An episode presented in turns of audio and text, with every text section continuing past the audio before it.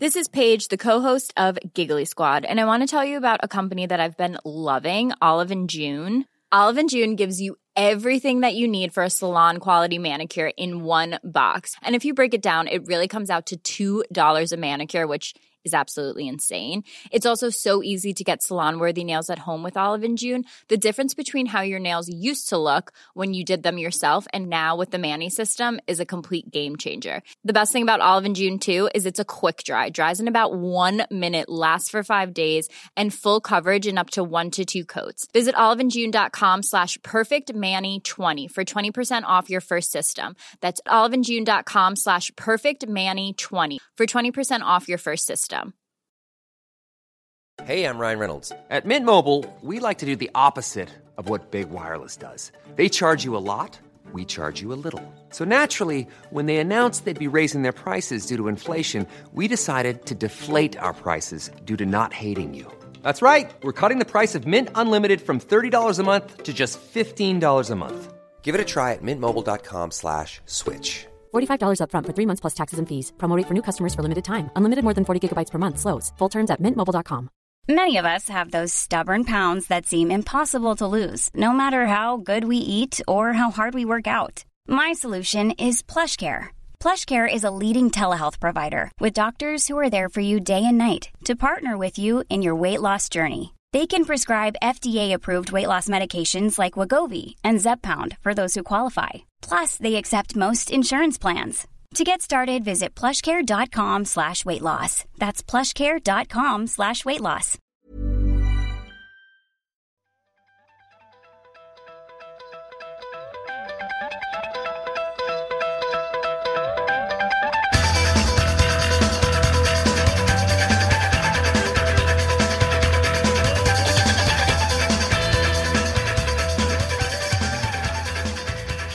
And welcome back to episode 5 of U2Y, discussing album number 4 for U2, which was, of course, The Unforgettable Fire. There's quite an interesting story surrounding the creation of this sleeve. A last minute change of plan led to a very intense experience for everyone involved.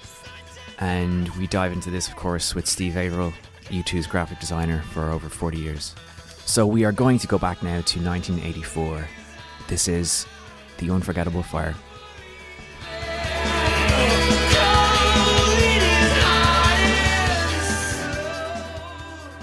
So 1984, The Unforgettable Fire.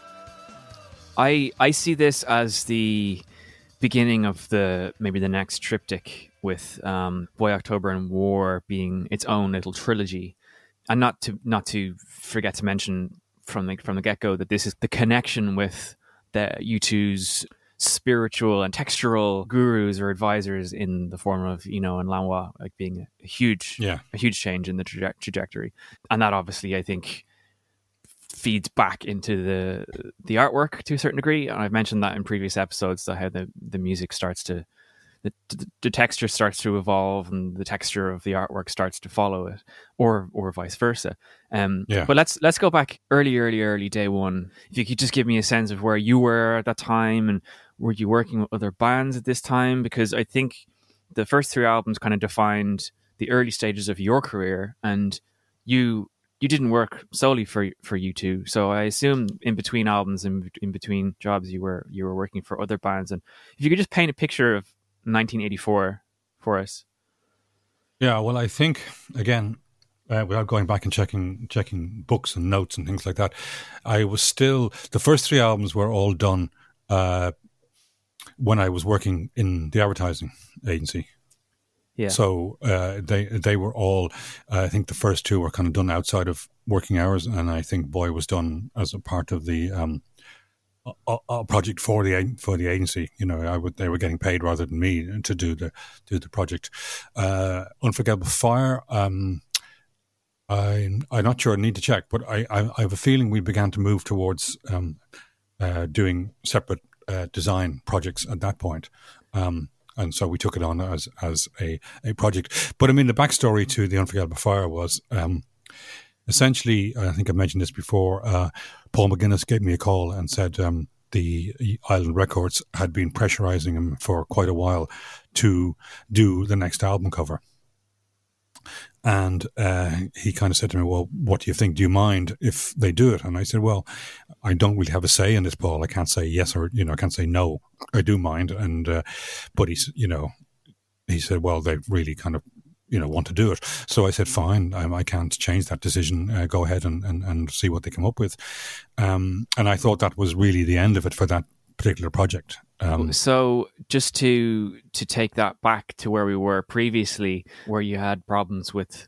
Uh, well, problems is maybe is maybe the wrong word, but there was you know a, clearly a a tension between the band and the management, and th- that there was a um, a solidarity forming amongst yourself, uh, Paul, the band, um, to say no, we're we're we're going to have the first and last say on these things, um, which led. Well, to, I, I think I think contractually, they, they that's what they had in their contract. They had yeah. the rights to to deliver.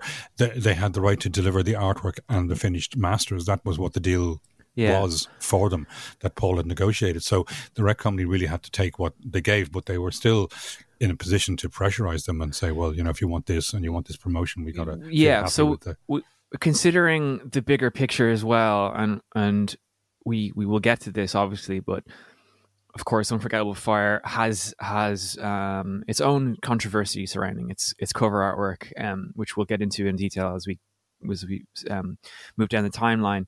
Uh, but it seems like it, it does seem to me slightly strange after going through what you guys went through on October and then coming through that into War, which was, I think, a very successful cover. Um, and I'm just trying to, as you, as you're telling me this now, I'm just trying to maybe surmise some kind of um, conclusion here that maybe what they saw in War was someone who is repeating old tricks, or I'm talking about the label now. The label are going, oh, he's he's just repeating his old tricks. Um, we need something, you know, typical typical la- label um, jargon. Like we need something fresh. We need a new a new vision on this. I'm just wondering, did you did you get a sense of w- why that was? And and also then the question would be, uh, I mean, obviously, it seems like Paul was trying to be devil's advocate here, and I think it's very respectful to come to you and say, "What do you think here, Steve?" Um, it's very admirable thing, as hard as I'm, as I'm sure it was for you to to reckon with, and ultimately then maybe subconsciously or consciously think, "Well, this is the end." Yeah, well, it to a degree, I, I agree with that stance. But um, War had won the Music Week award for the best album cover at that stage. So they couldn't really, in any way, come back and say um, this the work was substandard or wasn't effective enough because it, you know, it was highly high, both boy and war were, were yeah. I mean, I think I think just to just to yeah, I don't I wouldn't say that it was necessarily due to its reception or the accolades. I just think it's if it's just like itch, you know, itchy fingered um, record label executives always like kind of turnover and fresh and new and these buzzwords and you know, uh, so I I'm just maybe drawing the conclusion that regardless of the success of the album, that they just felt it was time for a change. Yeah, well, I'm not sure if it's time for a change. I think it's simply because the the the, the art department there, which I'm I'm not going to in any way put down, they they, they produce some excellent work. Uh, Island Art was one of the best in-house art departments that was around and did some great work. Um, and also, record companies, from my experience over the years, um, do their utmost to break up any relationship between a design studio and a band that's outside of their control. Record companies are very controlling as to what they, you know, what, what they can do or say or what happens with, with it. And I've had situations where uh, in another band where the, where the, the band, the management and the A&R guy all loved the cover, but the, the marketing department didn't like it. They didn't have a picture of the band on the front and they wanted that changed because marketing can become down to, clo- lo, you know, lowest common denominator in terms of, of what it is. You know, I mean, everything is, even today, everything now is based around a single image and it's repeated over and over and over again. Whereas, you know, people like Barney Bubbles and, you know, Barney Bubbles doing that series of, of ads for Elvis Costello where he printed a poster and each one, one quarter of the poster was in a different magazine You know, one was in Record Mirror, one was in Sounds, one was in Disc, one was in Melody Maker. Um, that kind of thinking, that kind of like abstract thinking. Let's let's the audience aren't stupid. Let, us give them something to to play with. Was very much not the way the record companies were thinking. But anyway, the the, the record company had, I think, from day one, because they were not they were an act signed to Island, and the fact that Island Art weren't doing the work was a kind of an issue. No matter how good or bad the covers would have been, they still would have been pressurizing the band to do a, a cover design. Sure. Um, yeah. It, and it seems like I, I, I was going to say that they're still they, they still haven't quite ascended to the heights that they would ascend to. Um, no. As much as War was a relatively successful release, I believe it spent something like seven weeks in the top ten UK charts and had success all over the world and was a break a breakthrough record for them. But they were still obviously in a kind of an embryonic, slightly powerless stage. They, I think, they drew these battle lines, saying we're gonna we're gonna have first and last say on this stuff, but they hadn't quite achieved the power to execute that that wish yet. Of course, that would all change by by the Joshua Tree, I guess. Yeah, yeah. So I just find it an it's just an interesting part of of of the story, I guess, that ultimately I think leads to the controversy because of well because of what happened and the the the timeline of the project being so ultimately truncated for you, which we'll get to. Um, but I'm just wondering. Then you say to me, uh, you felt like that could have been the end of your your tenure with U2. Did you? Um, did, did, I don't think it would have been the end of the tenure. I think they would have carried on working on, on merchandising and, and other bits and pieces because they okay. so they sort of controlled us. But it could easily have been the end of my, of my um, working with them on album covers. Yeah. Did you feel at that time? I mean, the conversation that you said you had with Paul. Did you say to him, "You know where to find me"?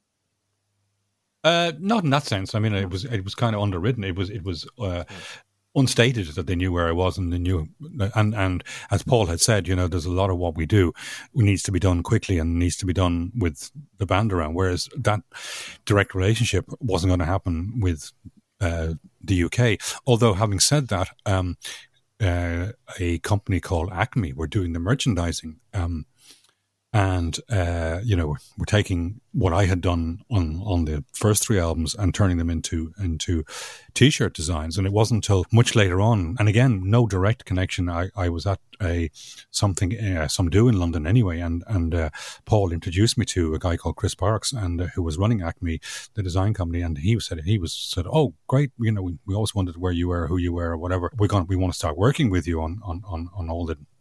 t-shirt designs because the the tour program for for I think around that time was done by uh, people who worked in Island Art. Um, wrote and so on. So they were delighted to make that connection and started to to work with me on, on the merchandising pieces at that point. But there was no link. It wasn't like somebody in the band or somebody in the label said, "Here's the guy that does this. You need to talk to them." It was simply a, a just almost a chance meeting at uh, a party that that sort of set that whole thing up to work together. So that makes me feel that maybe now, I, again, I'm completely just uh, filling in my own blanks here, but I, I, just wonder, just based on the kind of savvy uh, businessman that Paul w- was at the time, I wonder was he kind of maybe even sort of doubling down on on the situation and going, okay, you guys can have have your go, and maybe that he kind of assumed that it wouldn't work, um, which ultimately was the case, I suppose. Um, again, I'm just I'm just completely kind of making up the story sound a bit more dramatic or or um, exotic than it needs to be. But yeah, well, I mean, the, the ultimate, the ultimate, the story was um, to carry it forward is is is Island Records, where Island Art, I should say, where to present to the band uh, some ideas that they'd come up with. Now, the title was was was kind of agreed. Um, it was the Unforgettable Fire that I was told was was going to be the title, and this is what the record company was working towards. Um, and I suppose the good thing was uh, Paul uh, being gracious again, said, "Would you come down to uh, the meeting when these guys are over presenting um, their ideas to the band?" And I was a little bit reluctant to sort of stand there in the corner and sort of say, "Well, you know, what am I going to say?" You know, I mean, but anyway, I did. I went down to the meeting in Paul's office, which, which I think in those days was down in Windmill Lane Studios, the old Windmill Lane Studios. So I went down to the office. Uh, I sort of stood very much out uh, at the back of the room, just sort of having a listen. And the, the, guys presented these these these ideas to them and talked about them, and and literally um, while the meeting was going on, maybe 15 minutes into the meeting, uh, Paul tapped me on the shoulder and said, can, and, and, indicated to come out of the room. So I went out with him and he just turned to me and said, how quickly can you have an album cover for us? Um, wow. So uh, he just, I think they realized that although what they, what they were looking at was superbly designed, it was totally unsuitable for, for U2. It was yeah. just simply a really good design for an album cover called Unforgettable Fire. I think one or two, one of the covers I remember was a sort of an overview, an, an aerial map, so like a Google map of Hiroshima and, and a target on the front of it. Um, so, well, on that point, then, just just to, to pull the, the, the, album title into the conversation, um, I believe it was an art exhibition. It was an exhibition that was held, held in Nagasaki and uh, and Hiroshima, I think. Uh, it was an art exhibition with people's drawings and remem- rem- rem- reminiscences of uh, th- that awful event. So yeah, that was what what it, what it was. So I was just go away and come back the next day with some ideas for an album cover.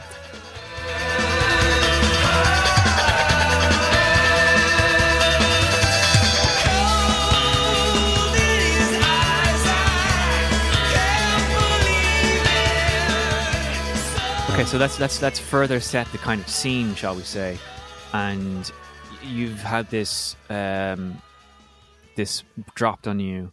What was the timeline like at that stage? How close was the album to being released, and how like how long did you literally have to to, to realize this? Well, I would say very little. Uh, U2 have never delivered um, an album cover or music on the day. I knew it was it was ex- extremely close to the actual time when artwork was was to be delivered, uh, although maybe probably a month or two months away from from when we had to deliver everything. Well, because it seems like if I'm charting the time correctly here, the album was released on the first of October '84, and yeah.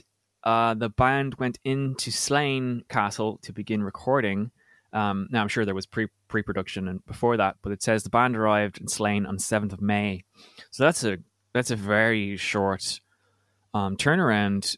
So I I wonder, can you remember the month even that you were were you, were you in September here? Were you in August or? Well, we were somewhere in yeah, we were somewhere around August. I think again, I could check diaries and, and, and look back and, and see, um, and and check the time that Anton. Anton's book will probably have the exact dates because Anton was kind of quite good at keeping. Yeah, the dates. there was obviously the the, the, the, the shoot the shoot surrounding that, which we which we can get yeah. to. But uh, yeah. was there was there an, a counter argument then? Like, uh, so Paul takes you aside and and obviously, as you said, it was basically in the contract that it's up to them at the end, end of the day. So they've gone through this process.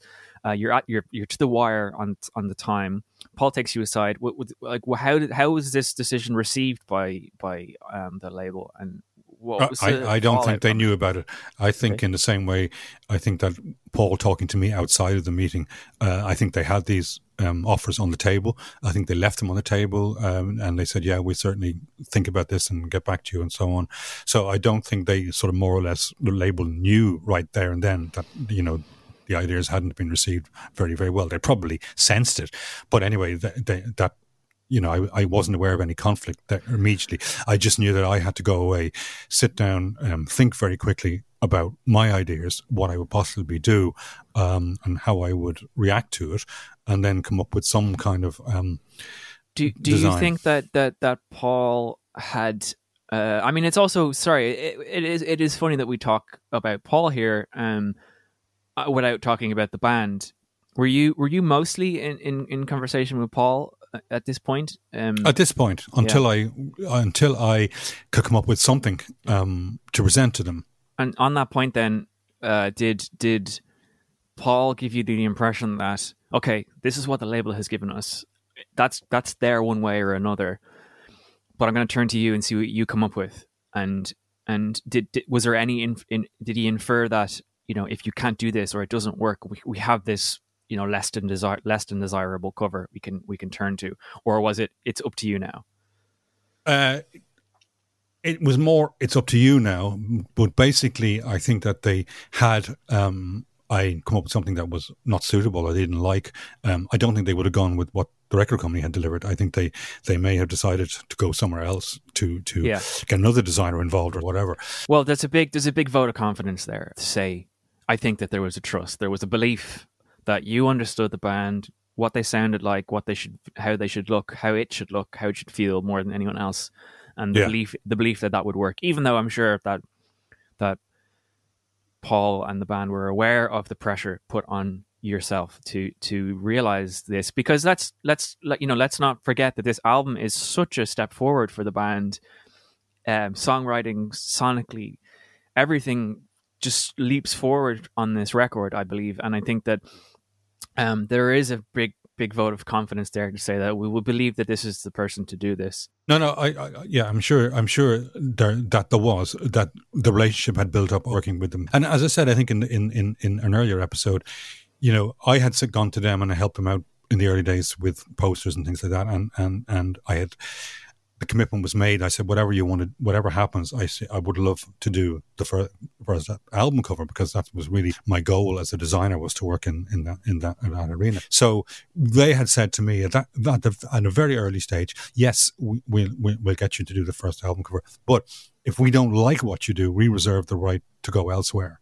So that that was there as a as a kind of rule. You you could never, I could never fall back on that and say, well, I'm going to get the next album cover with it, no matter what happens. So you had to prove yourself to them and to and to and to everybody. And the fact that the previous albums, some of the previous albums had. As I say, Boy in War had gone down extremely well with, with in, in Yeah. even in the design terms and with the audience. That would that was in itself a little bit of a vote of confidence. But when we came to this, uh, I went away and I thought about the title, and I somewhere made a connection that um, what has been affected by fire that's unforgettable in many ways, and I thought about the idea of um, a, a large house, castle, whatever that had been burnt and had become something different by the fire. The fire had turned it into something quite a different thing, and I thought about the many Irish castles that were burnt in the 1920s and, and, and, and stately homes, and they were called castles and things like that, and how they'd become sort of structurally um, different and almost sculptural by the fact that they had been destroyed uh, to create something else. And that was the train of thought that I went. And I was aware I had been a fan of a book um, by a photographer called Simon Marsden called uh, In Ruins. That and several other books on on on, on Irish arch- architecture were things that I went into and, and, and sought out. And I went through the book and I and I kind of made some selections and I went and I mocked up a cover using a, a an image and I went down and and I showed it to the band and explained my ideas and how it possibly would look. And even from the early versions of the cover, the cinematic idea had come. Uh, was to me hearing the music that that, that they were doing. With, so with yeah, that was my my my my next question was had you heard the rec- uh, the record or works No, I hadn't heard the record, but I had heard bits and pieces. I had heard, and it was the first U2 album that I saw this as a different direction. And I, I saw the involvement of Lanois and Eno as something quite special because I had been a fan of Brian Eno and had, in fact, early on suggested that they use Brian Eno as a producer. Um, much more at a very, very early stage when they when we had met and talked about possible producers. Um, Yeah. uh, and I think there was a left it was a left field suggestion to them, and I kind of made my case why I thought he would be a good good producer. Now at that time, I didn't know anything about Daniel Lanois and and his. Uh, role with, with Brian as, as, as a co-producer and so on. But it was just a suggestion I, I made to them. Um, and they eventually sort of went to see, you know, and talked him into it and he did, he did the work. But, um, it, it, to me, sonically and everything else, this was a new stage. This was a direction that, that was, you know, it was a new trilogy, a new, a new format to go, to go with. And I wanted the, cover to be, slightly more abstract than it had been. There was even talk of, of, of sort of an ECM type cover, as we did later on with with um, when we started doing the Joshua Tree, just sort of slightly more abstract things. So we talked about a lot of uh, things like that as as possibilities.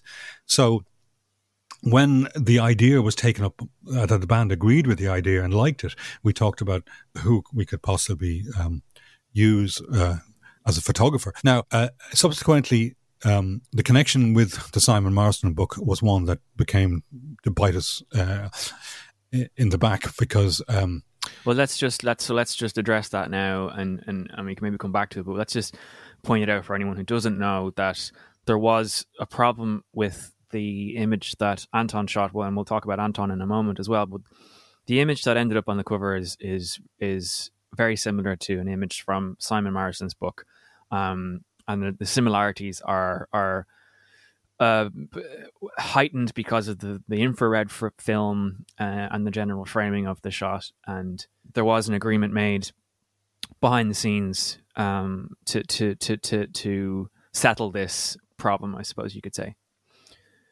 Well, I mean, the the, the basic story was um, I um, was able to get hold of Simon Marsden's phone number. And I rang Simon Marsden and I explained to him the situation that we had used his book as a template for what we were trying to do. We had, in fact, the weekend the weekend prior to the to to the to the photography, we had Anton, myself, and one of U2's crew, Steve Iredale, drove us around uh, and we visited probably from Dublin across and down. We visited as many castles on that were in books or on in in in Ordnance survey maps as we could, and it became very apparent to us in in a very short time that the castles that were featured in Simon Marsden's book as a photographer were far more photogenic than the other ones we found somewhere in you know they were castle listed and it was in a farmer's yard or there was all piled with hay or there was you know there was a lot of things that weren't suitable or it was just a, wall. It wasn't really anything.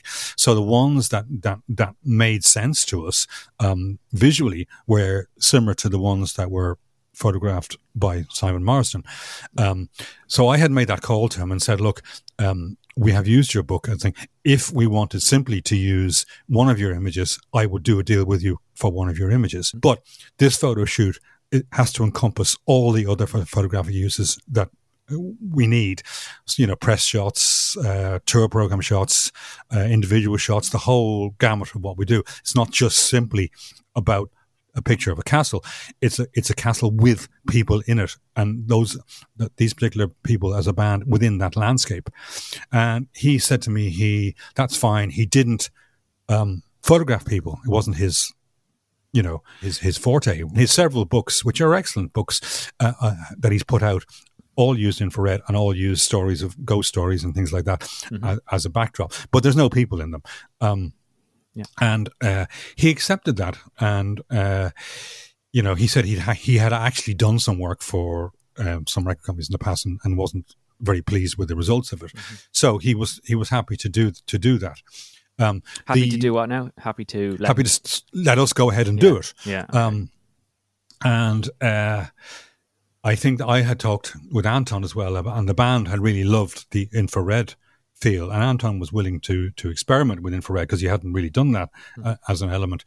Now, um, the the one regret, the big mistake I made, uh, probably was that I put his name forward uh, for the credits to say, you know, with thanks to Simon Marsden's work within within Ruins. That for some reason, and, and, and, it's my fault in a way, never made the final credits. Maybe the band didn't want to put it in. I don't know, but okay. it wasn't on the final list of, of, of credits that went into the album. And at that stage, I was moving so fast to get this artwork done, I didn't realize that that credit wasn't included. Yeah. Um, so the the the result was the album came out there was posters around London with the album cover on it, and people were ringing Simon Marsden saying, "Oh, congratulations on on on on your work being used on on you know you, a U2 cover." So he got sort of knocked by this because all these people telling him this. So he eventually uh, started to write the paper, magazines like Creative Review and say, oh, you know, this is my cover and this is their cover, and you know, it's taken my, you know, so th- it became an issue. And I think Anton w- was quite sort of aggrieved by that because you know he is an artist in his own right and wouldn't have set out to to copy anybody else. So um, I suppose the big issue was that the photograph that really had the power that we wanted was the same location as the cover of of his book. Um, and also the angle is very similar. But if you go to that location, uh, as Anton said afterwards, uh, and look at the profile of the castle, if you move further around either way, you get none of that ma- majesty of, of, of, the cover.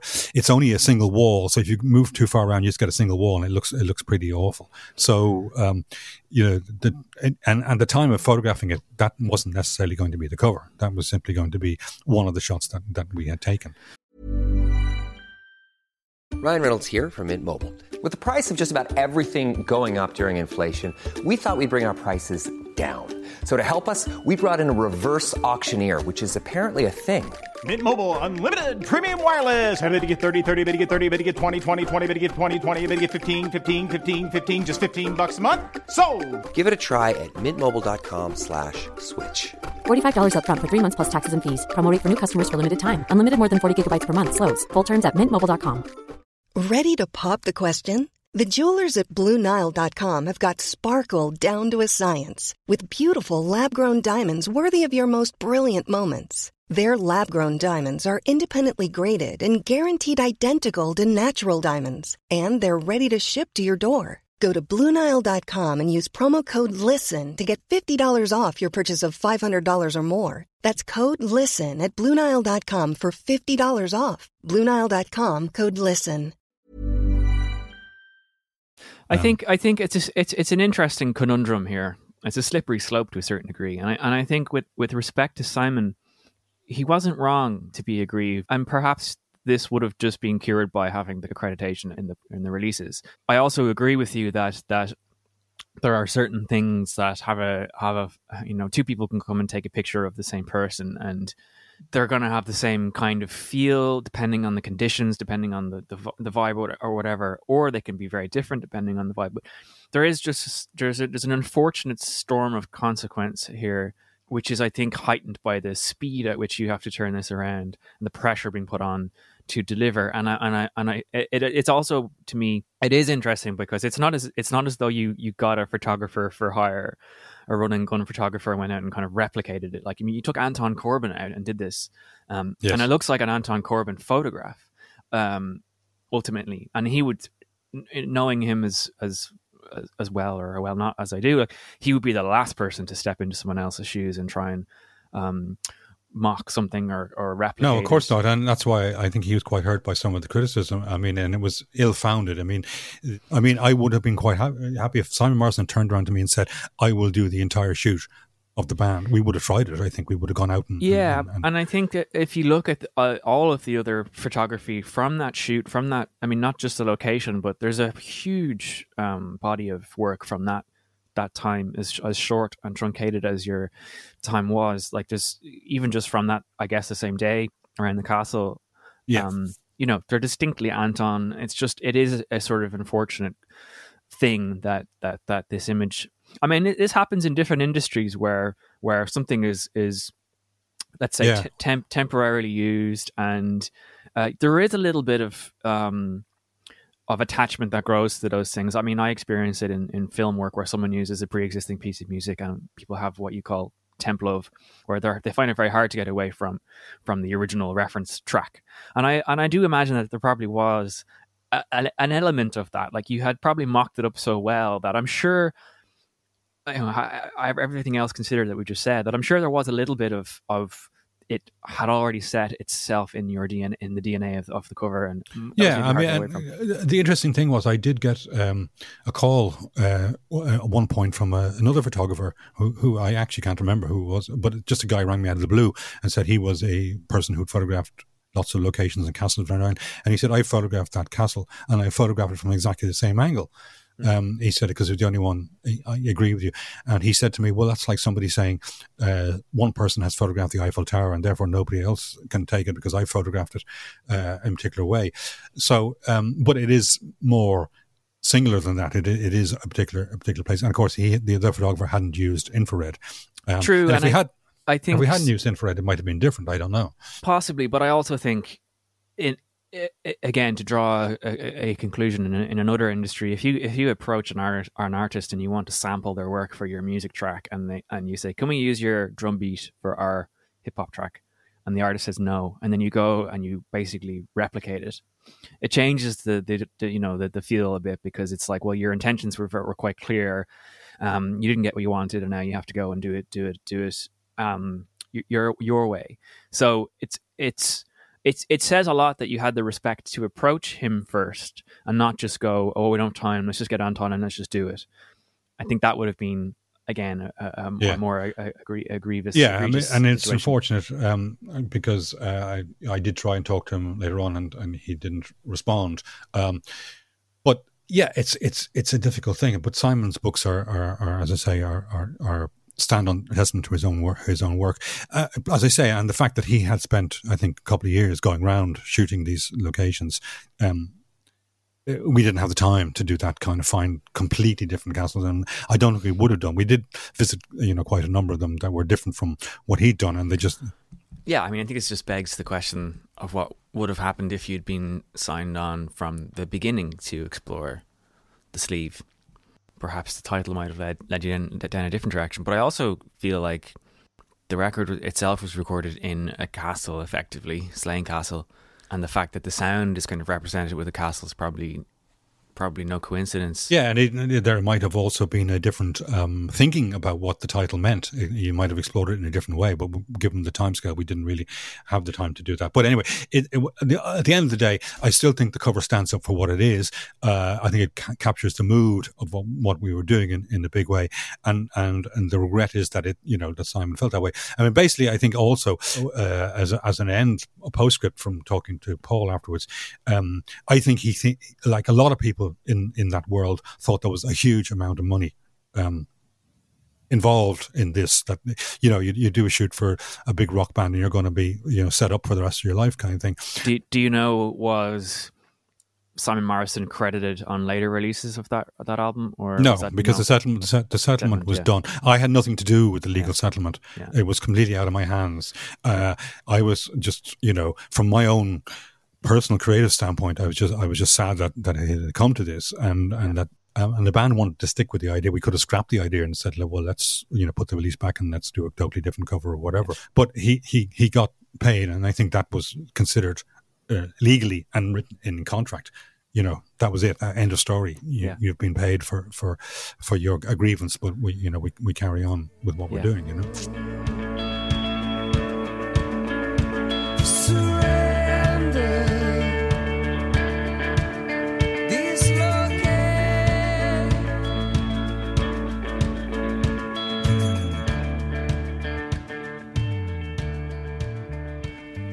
So maybe now we can move away from the cover image itself, which I'd like to define as a mix of historical and otherworldliness, bringing us into this kind of um, dreamlike state, but also steeped in something historical. So that brings me to the the purple, the magenta, the kind of royal, the royal regal color that frame the image, and of course your use of the the pinstripe gold. Um, do you want to talk a bit about the color scheme and the color choices? Yeah, yeah. Well, uh, there, there, there's another tale as well in that um, uh, I think somebody told me that um, Dave Robinson, who was involved with Stiff Records, Mm-hmm. was was uh, working in, in to some degree with Island Records at the time or whatever. But anyway, the original mock-up um, had a textured card that I that I'd bought. I wanted to actually to actually to feel the card to actually sort of emboss the card each side of the picture, and um, the only piece of card that I could find that had the right texture was more or less a dramatic red. And I had sent that over to the band with a color scheme the actual an actual sample of the of the color that I wanted it to be. Yeah. but when the record company saw the mock-up they said oh great the guy they're going you know they really understand the mark need for marketing. This this really vibrant Bold, uh, yeah. you know color and the band said no no no no. Look at the sample we sent you. That's what the color we want it to Yeah. be. Um, and also I wanted to use the gold. It was regal in the sense that the colors were almost like uh, Pope uh, robes kind of kind of kind of uh, aspect to it. I wanted there to be a certain feel to that that that um, was not over the top in the color, but the the gold and this color set up a certain tone for the the color that was used in the in the infrared, and that's really what what I wanted to do. Um, and, and again, uh, around the world, if you look at, uh, at, at copies of the album as it came out, it varied hugely depending on the printer and where, where it was done.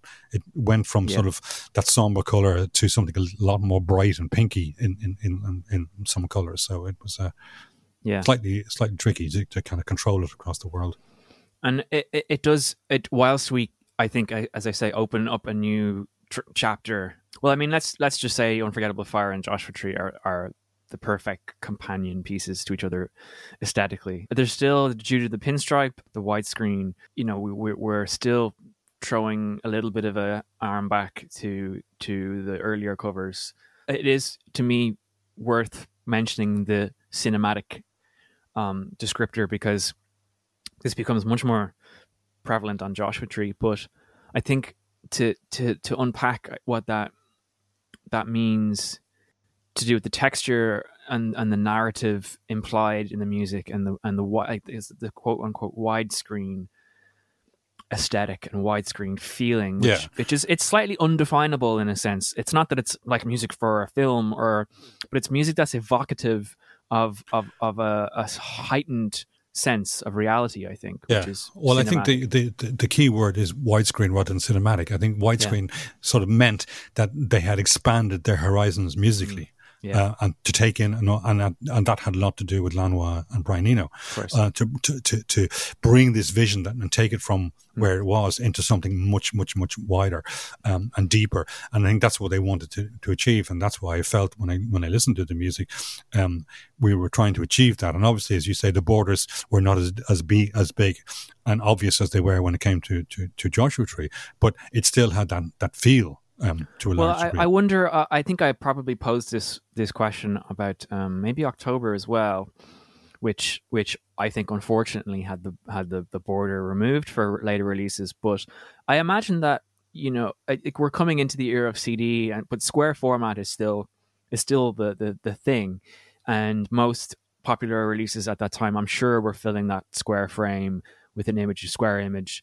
and of course, when it comes to to actual film stock, you have your square frame, medium format, and then you have your um, you know 8 by 6 35 mil film stock. So and it seems like Anton was comfortable shooting both medium format and 35 mil. yeah but it seems like you're exploring territory that possibly wasn't really explored by by by allowing there to be so much negative space and that negative space becomes the the, the visual identity of of these, yeah. these this record and the following record that it's it, it, it it's not just about the the, the so-called widescreen cinematic aesthetic it's also about the negative space yeah that's there and and, and don't forget that as we as you alluded to there that the the key album release format at that stage was 12 inch vinyl. It wasn't the CD was kind of a new hmm. thing coming out, and that and that uh, you know, and as we said before, it it ended up being uh, a strange situation with Joshua Tree where where where we um, we did a different cover for the CD than we did for the vinyl. And also yeah. for the cassette, just to to to try and utilize those formats to the best thing. And then when the vinyl disappeared from the from the record industry's sort of ar- arsenal for a while. That um, you ended up with the cover that was not really intended to be the main cover, being the cover. So we had to go back and, and correct it. Yeah. Um, but you know the, the small version, the, the, the CD version of the Unforgettable Fire still has that strength of the borders being there and, and your eye being drawn to the picture in the center. You know. Well, and also in the images themselves, the band are relatively baked in or baked into the grain. They're they're small feet. They're not foreground. They're kind of in the environment. Yeah, no, yeah, I think that's that's the discovery of that picture. When you look at that picture, you may you may not even at first realize that they're in there. You know, and it's and also then, is that is on the front cover. Is that uh, is is that Bono and Edge on the front? Bono and Edge are on the front cover, and then yeah. if you when you put when you pulled out the inner sleeve, yeah. uh, this you had another photograph of the same location with um, Adam and Larry in the picture. Mm-hmm. And that wasn't was was there a discussion about gatefold on this one? Uh, no, for some again, I think possibly because the, the the, the I mean, I think it was probably mentioned, it was talked about probably at the time, but I don't think they had time. Gatefold takes longer were you to, were you maybe do. pushing the budget because of the textured paper you were looking at? Well, we never got the textured no. paper in the okay. in the end. I mean, um, I had, and then when we didn't have textured paper, I was kind of hoping that we would have a, a, a sort of a varnish mm-hmm. uh, on the picture and and the non varnished for the for the yeah. borders, and I don't think that happened yeah. either. I think that the our production time scale um, to meet the release date was so quick that they didn't have Yeah. time to do those kind of finesses. It had to be what it was at the, at the, at the end of the day. Um, And on the rear of the of the sleeve, you have a particularly widescreen image. That's that is it actually looks to me to be an anamorphic image. Is that is that shot on an anamorphic camera or is it no, no, I think that was shot on. I think that was yeah, is heavily cropped. I think that we, although uh, Anton and I were were were, were talking about it, but yes, it was it was more of a cropping than than than anything else. And what you're staring at is basically the, the, the, the precursor to the Joshua tree as well. It's it's it's very much informing what happens next. Yes, it's as you say, it's the first of a of a of a movement into that direction.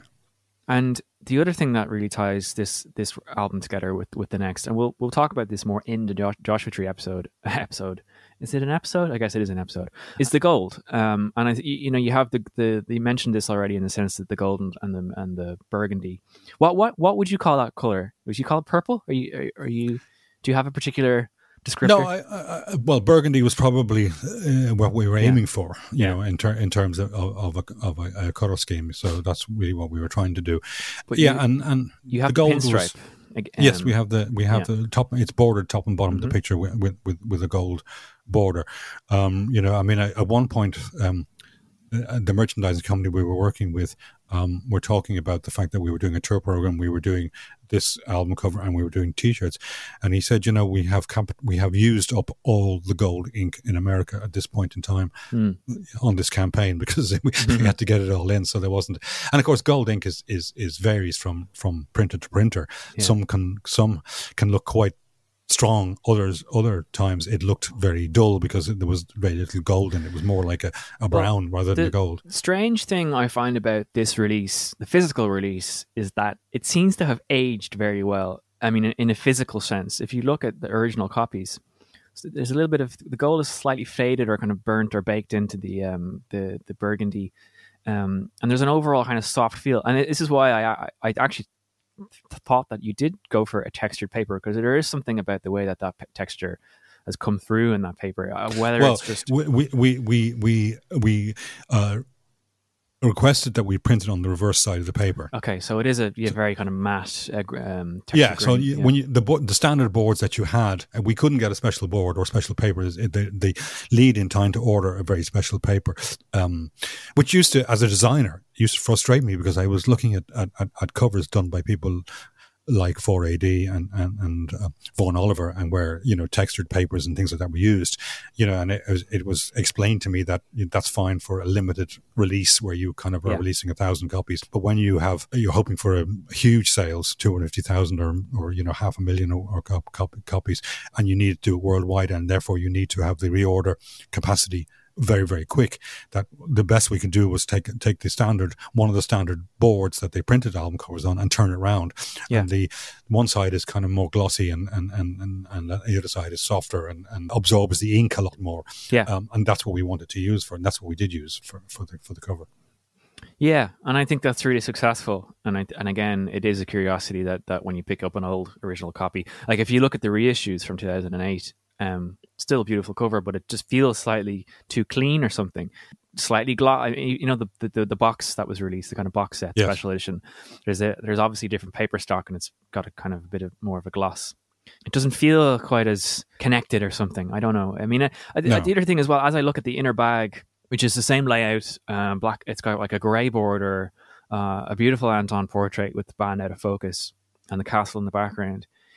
Looking at that, and looking at the cover, I mean, the cover does feel to me, the cover image feels to me to have a an Irish, an Irish kind of mysticism in there, but the back feels like it has that Irish mysticism, but it takes it somewhere else. And it to me, it's at that image on the back that that does related to the idea of wartime tragedy or the images hmm. of Hir- Hiroshima. Well, essentially, what I was trying to do, and I'm, I'm not a calligrapher, I wanted to get an element of um, almost a, a, a, a subtle reference to Japanese calligraphy. Hmm. Um, and again, eh, given more time, I would love to have got a, a, a Japanese calligrapher to actually hand letter the unforgettable fire Hmm. um, properly. possibly, but I think also there's a uh, if if I, if I can say a naivety to that hand lettering. I, I basically what I did was I I um, with a pencil and a brush I I I based it on a typeface first of all. Uh, I found an old typeface in a not very old type book, and I laid it out and I began to, to pencil letter it to get it, and then I laid a piece of tracing paper over the, the, the pencil letters and then did it basically in one go. It was just like I just t- took each letter and and and uh, I did several versions of the letter in pencil. Then when, as I got one that I liked, I laid the tracing paper over it and then used the letter that I felt was closest to what I wanted Yeah. for it. So it's it's based around something, and I um. W- would we find something that's that you would notice noticeably say, "Oh, that's what it's based on," or Yes, you could. yeah, I think it's called uh, B O L I D E. or Something I, I I I can double check it, but it came from a very old type book. Yeah. Because uh, the thing that a lot of people don't realize uh, these days is that uh, when we were doing these sleeves, and these sleeves were all done on on on boards. They weren't um, done on a computer. They everything was laid out on a board, uh, so that you did it that way. Um, the, the what you could get in terms of typefaces was very very limited. Yeah. Um, and that's why it, I used to notice with the 4AD sleeves that, that a lot of the type that, that Vaughan Oliver used came from old type books. It was done in the camera and it's done in the darkroom. You sort of cut the letters out, stuck them down the board and then rephotographed them.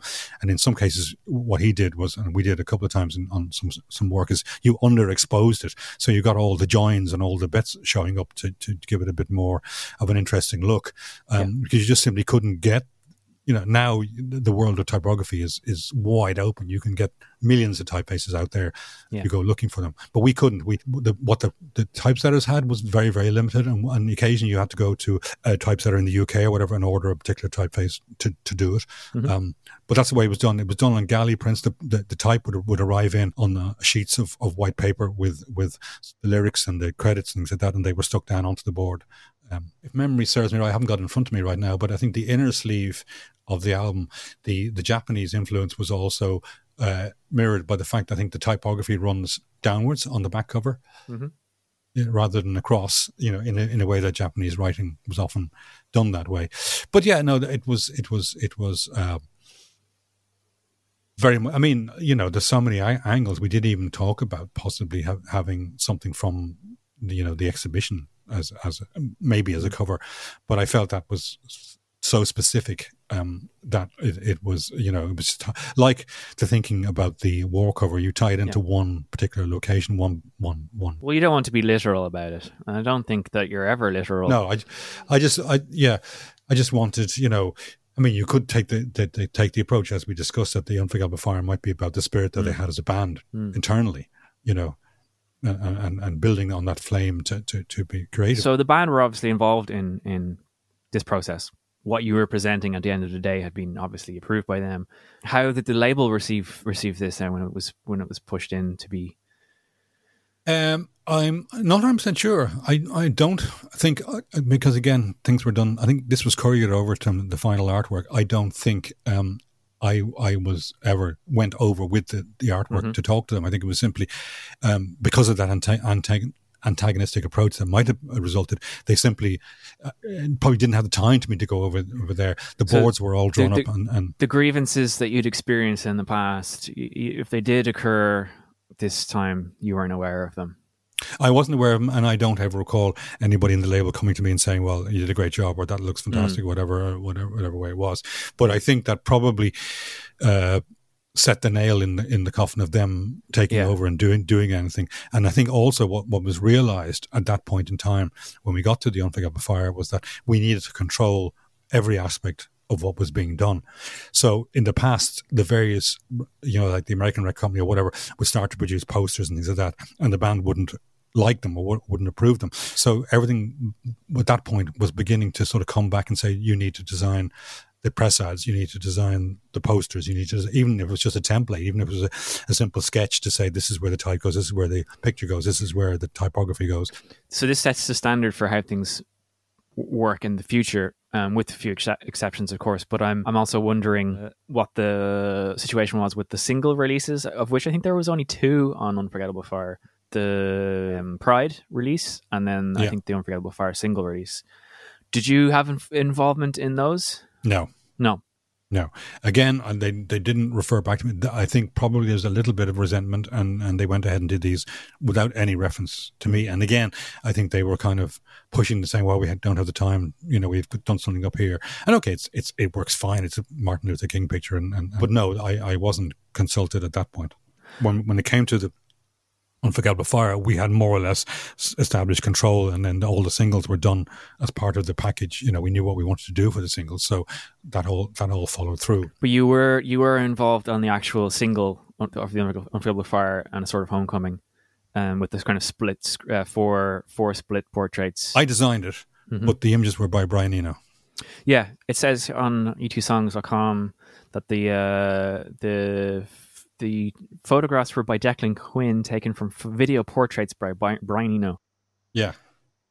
So Brian Eno was obviously getting more involved than just um, a producer, engineer, and yeah, yeah, collaborator. Yeah, he, yeah. No, so they were just handed they were just handed to me as images, um, yeah.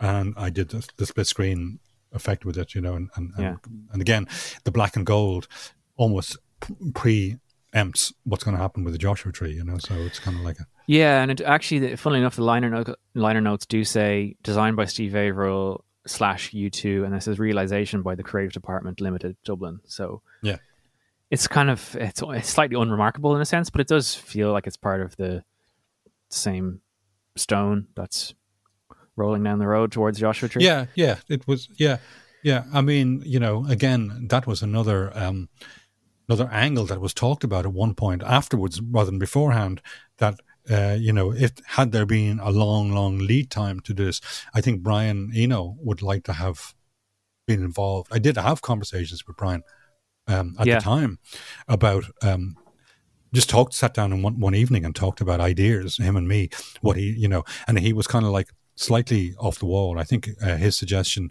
at one point for the Unforgettable Fire was a waving field of, of, of corn. Yeah. Um, so I think he just wanted to get visually involved as well, and then eventually just sort of said, "Well, I've got enough going on here, trying to keep get the music going." So well, it's uh, funny. Uh, we're going sort of backwards on the timeline, but I do I do recall the story about Eno's um, arrival to or introduction to to U2 being somewhat reluctant, and I know you had mentioned that you might you might have floated floated his name in the past, but mm. when they had a pro- approached him to produce this album that he had been living with or working with Lanois at the time, and his intention was to to to come and meet them, but then to bring Lanois and say, "Here, I can't do it, but here's the next." And best he ended yeah. up being so interested in the demos and the and the and the vibe and their per, kind of persistence and obstinance that he ended working with them. Yes, and they and, and, and they were they were to be fair very open you know, mm. to people. I mean, uh, again, not a very little known fact. We had a meeting here um, in in in I'm not sure it was in Malahide or Portmarnock, might probably Malahide at that point. Mm-hmm. Um, and we were talking about producers, and this was probably like 12 o'clock at night or whatever. Mm. We were just sort of going, playing things and doing things. And I just said, look, what about somebody like Brian Eno? Um, and so I went into my collection and I had a, an album called Lucky Leif and the Longships, which mm-hmm. was basically um, Bob Calvert from Hawkwind was, was the vocalist. But the album was produced by Brian Eno. Yeah. So I played them about four tracks from the album, and they were rock tracks. They were sort mm. of you know he- heavily guitars and things like that. And they suddenly said, "Oh, that's a possibility. Um, yeah, that's interesting, you know. And well, I, I, think the conversation and me playing them, the Lucky Leif, was just a seed of an idea that this person mm. would be a possible possible. Because if I had, a, I, I, I had Talking Heads albums, and I probably would have played them because I think mm. they would they would have been aware of Talking Heads, but they certainly weren't aware of of them at that stage. And the funny thing was when I I did have a conversation not that long ago, maybe a few a few years ago, with Brian, and I said, you know, this was you know something that that I had played them and the whole thing, and I ended up actually giving him my copy of Lucky because he said he, he, no he no longer had the vinyl okay. um, copy copy we of the get album. that back. so no, I just gave it to him as a present because I said he, he yeah. said I didn't he didn't have it and he probably couldn't get it. So I said I, the next time I saw him, I, I gave him a. Copy. Well, that's in, but that is interesting though. we're going way off the topic, but it, but that I wonder at the time the Talking Heads were at, uh, you know at their best um, with you know producing them that w- he probably wasn't again kind of known as such because David Byrne is such a such a personality and was probably seen as the uh, Well, was was Bush of Ghosts done prior to that or after that? I can't remember now. uh, before. Yeah, that was eighty one. Because I, you know, Bush of Ghosts, I thought was a great album. Um, Well, it's actually it, it is funny just that we draw that that into the or pull that into the equation because that album that's 80 80 81 was the precursor to sampling becoming popular. yes, yes, and that, it, that was also because I spoke to Ryan. I think quite influenced by Holger Czukay's um, Yeah, albums, where he used radio waves, radio broadcasts Yeah. as part of the music. I think. correct. But I think it's funny then just to see that because that does really show you how the trajectory of U two from rock band into into sample based groovy electronic rock music in O- Achtung and pop was was driven by by by, Eno and once he become became comfortable, I guess. Yeah, So yeah, we've gone a little bit off the beaten track there, but still, it still is interesting. But it, it, it and it does it does um, it is interesting to hear that that Eno was involved visually as well, or was trying to be involved visually, in that he wasn't just the guy behind the desk, um, yeah. or behind the keyboard. Well, he, he you know, he's he's um, a bit like Anton as well. You know, a very creative thinker, and and you know, every aspect of of, of what what is called creativity um, is something that they think about. Mm, yeah. Is there anything just while you're warmed up that you have on your mind? Uh, The, the crucial thing here was the timescale was so was so tight. You know, one weekend research, the following weekend doing the actual three days, Friday, Saturday, and Sunday, shooting the entire weekend and traveling in a large, you know, uh, camper van kind of kind of bus with us all in, in it together and stopping at, at locations. And uh, as we always did with Anton, if we found something that was different, or you know, when we got to the location, we never, we quite often didn't shoot in exactly the location that we Hmm. we, we thought about originally. We kind of played around with the best we could, we could do with it, you know. And though I don't I don't have the contact sheets for Unforgettable Fire. I think that they're in the the U2 archive, but I think it would be interesting to look at them again and see what else was was uh, available to us from that um, that location that was used on the cover. Um, I think one, one word that I, I would just draw into it as well that I, it's a word that I always like to like to refer to, and it's pastoral to me in a sense as well. In in in in many different meanings of that word, whether it be of of the land or um, of the Christian, you know, faith of it being a Yeah. a giving of spiritual guidance. Like the album, it does have a slight religiosity to it that we haven't talked about, um, which is which is kind of interesting based Yeah. on the past of the band. Yeah, well, I mean, certainly, certainly one one one crazy thing that's uh, when when we visited these locations in the very first weekend, we visited one place um, at uh, very late in the evening. And we, I think we went drove up to this kind of folly or this burnt out place, and we all felt um, a very negative presence feeling in the location, and we got out of there pretty quickly. And it's and, and it, it it it reminded me then again of the the um, spirit that a location, in the way that people say that the walls of certain places can record what happened there. You know, it's somehow buried in the DNA of the building, and the energy is there. That's really what I was uh, what I was um, digging for with the idea of, of, of a location like that, that, Yeah. you know, it had seen so much in its life and then had been destroyed and remained something quite magnificent. Because when you actually look at the pictures, which you can see of Moydrum Castle Yeah. in County Westmeath before the fire, it looks a pretty ordinary Yeah. large house. It doesn't have any real uh, Yeah. reason, you know, that you think, wow, this is a great place. Whereas as as it, post its fire, it has this um, feeling and, and, and, as you say, almost pastoral uh, energy that, that that makes something special.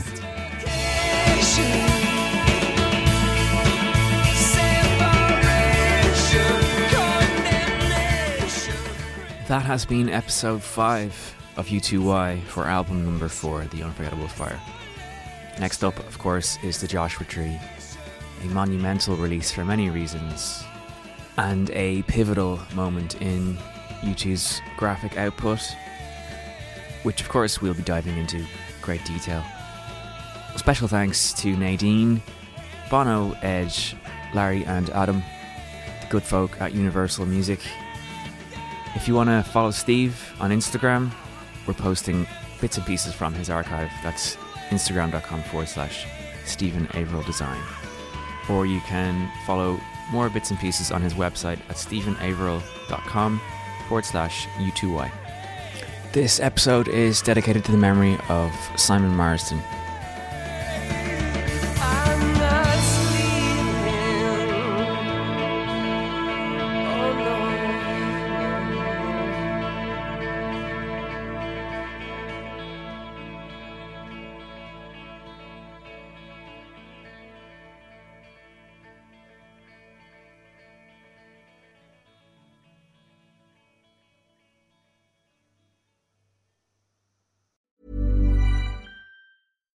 Deserves the best, and there's no better place to shop for Mother's Day than Whole Foods Market. They're your destination for unbeatable savings, from premium gifts to show-stopping flowers and irresistible desserts. Start by saving 33% with Prime on all body care and candles. Then get a 15-stem bunch of tulips for just $9.99 each with Prime. Round out Mom's menu with festive rosé, irresistible berry chantilly cake, and more special treats. Come celebrate Mother's Day at Whole Foods Market. Hey, it's Danny Pellegrino from Everything Iconic. Ready to upgrade your style game without blowing your budget? Check out Quince. They've got all the good stuff shirts and polos, activewear, and fine leather goods, all at 50 to 80% less than other high end brands. And the best part? They're all about safe, ethical, and responsible manufacturing. Get that luxury vibe without the luxury price tag. Hit up quince.com slash upgrade for free shipping and 365 day returns on your next order. That's quince.com slash upgrade. Even when we're on a budget, we still deserve nice things. Quince is a place to scoop up stunning high end goods for 50 to 80% less than similar brands. They have buttery soft cashmere sweaters starting at $50, luxurious Italian leather bags, and so much more. Plus, Quince only works with factories that use safe, ethical, and responsible manufacturing. Get the high-end goods you'll love without the high price tag with Quince. Go to quince.com/style for free shipping and 365-day returns.